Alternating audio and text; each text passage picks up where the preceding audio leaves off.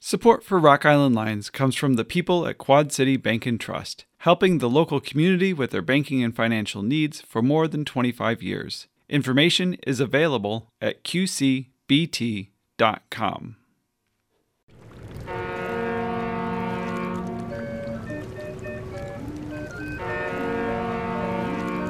This is Roald Tweet on Rock Island. By the time Billy Sunday brought his crusade to Rock Island in 1919 to wage eight weeks of war against the liquor trade, he was a latecomer.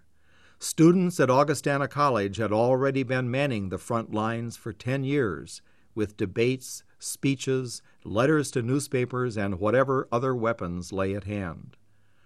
It was a lonely undertaking for the Swedish Americans. Other immigrant groups in Rock Island, the Belgians, Germans, Irish, Italians, and Greeks, brought with them a long tradition of drinking. Augustana students threw their all into the effort, taking time out from their studies to engage in thorough research.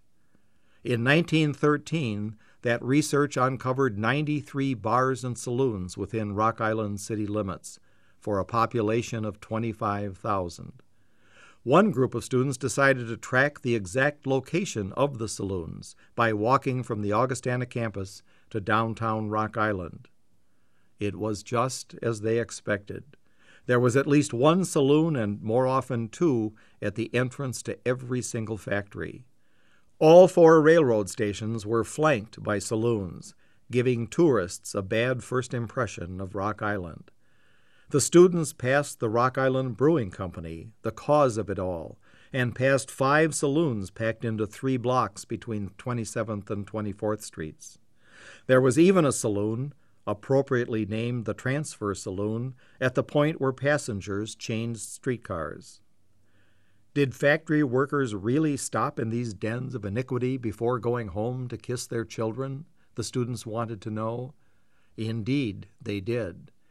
Careful research showed that 30% of the workers headed for the saloons after work, with 10% of them leaving work 10 minutes early to beat the crowd. The Augustana students concluded that none of this would change without the passage of prohibition. I'm sure you will join me in wishing that today's students were as eager and conscientious in their research as students in the good old days.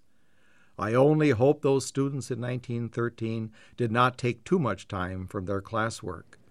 I would hate to think that they could name the bars and saloons in Rock Island more accurately than they could distinguish the major from the minor prophets.